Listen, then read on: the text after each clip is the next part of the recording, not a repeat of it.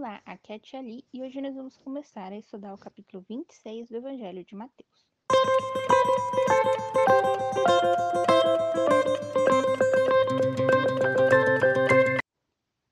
Bem-vindos aos Novenáticos Kids e hoje nós vamos começar a estudar o capítulo 26 do Evangelho de Mateus. Estamos unidos em nome do Pai, do Filho e do Espírito Santo. Amém. Santo anjo do Senhor, meu zeloso guardador, se a ti me confiaste a piedade divina, sempre me rege, guarde, governe e ilumine. Amém. Que estivemos unidos em nome do Pai, do Filho e do Espírito Santo. Amém.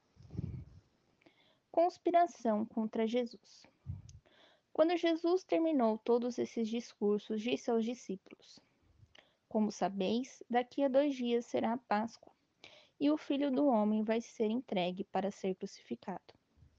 Então os sumos sacerdotes e os anciãos do povo reuniram-se no palácio do sumo sacerdote, que se chamava Caifás.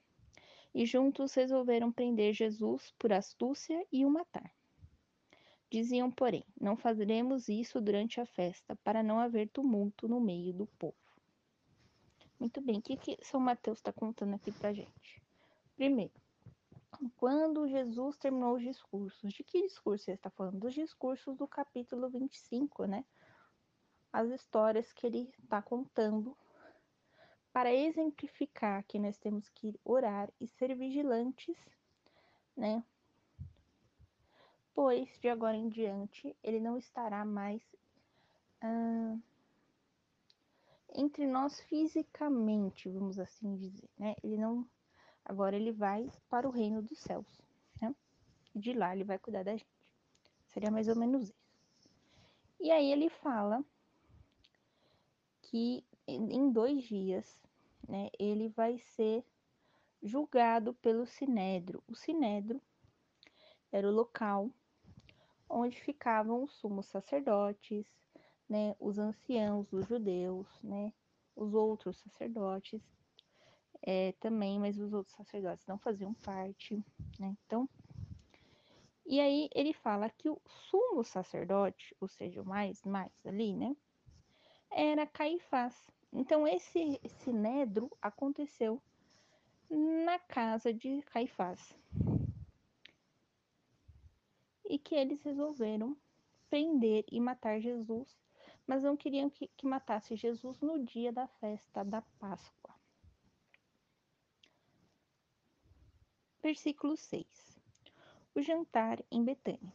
Estando Jesus em Betânia, na casa de Simão, o leproso, aproximou-se dele uma mulher, trazendo um jarro de alabastro que continha um perfume muito caro e derramou sobre a cabeça de Jesus, enquanto ele estava à mesa. Vendo isso, os discípulos ficaram indignados e diziam: Para que esse desperdício? Esse perfume poderia ser vendido por um alto preço para se dar aos pobres. Jesus o percebeu e disse: Por que incomodais esta mulher? Ela praticou uma boa ação para comigo. Com efeito, pobres sempre tereis convosco, mas a mim nem sempre tereis. Derramando esse perfume sobre meu corpo, ela o fez em vista de meu sepultamento. Na verdade vos digo: em toda parte onde for pregado este evangelho, no mundo inteiro também será contado em sua memória o que ela fez. Então, essa, vou dizer que essa moça, né, ela pegou um jarro com perfume mais caro, né, e jogou sobre Jesus. O que, que significa isso para Quando alguém morria, eles colocavam, né, óleos, perfumes, né? Agora eu lembro se é, se é o olíbano ou se é a mirra, né?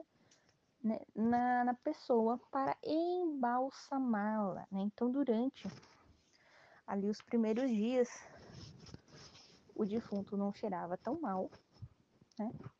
E também para conservá-lo, né? Então, assim como a gente vai ver os egípcios usando formol, é, lá nas múmias e tal, o, os judeus usavam esses óleos, esses perfumes, tá bom? Então ele diz que ela já estava se preparando para a morte dele, ou seja, ela estaria ali sendo vigilante, né? Ela estaria percebendo os sinais, mas não sinais terrenos, mas os sinais que vêm do próprio Deus.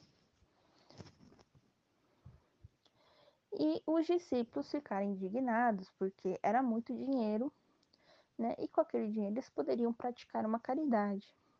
E aí Jesus fala: sempre tereis pessoas para que vocês pratiquem a caridade, mas a mim nem sempre me tereis, né? Então ele estava mais uma vez anunciando aí que o dia da sua morte de cruz estava próximo.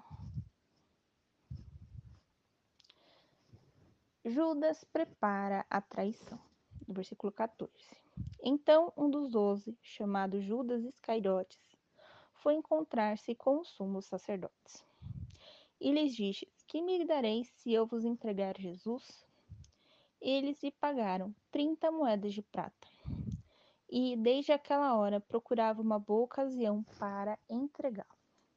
Então veja, Judas, por 30 moedas de prata, entregou Jesus para os sacerdotes, né? Para que eles pudessem ali fazer o julgamento, condenar Jesus à morte. Muito bem. Que não tem mais muito o que explicar de Judas, né? Todo mundo conhece, né? A história de Judas. Se você não conhecer, manda e-mail, a gente conta a história de Judas em outro podcast. Muito bem. Então, amanhã nós vamos continuar esse estudo com a parte 2 do capítulo 26. Um beijo, um abraço, que a paz de Cristo esteja convosco e o amor de Maria.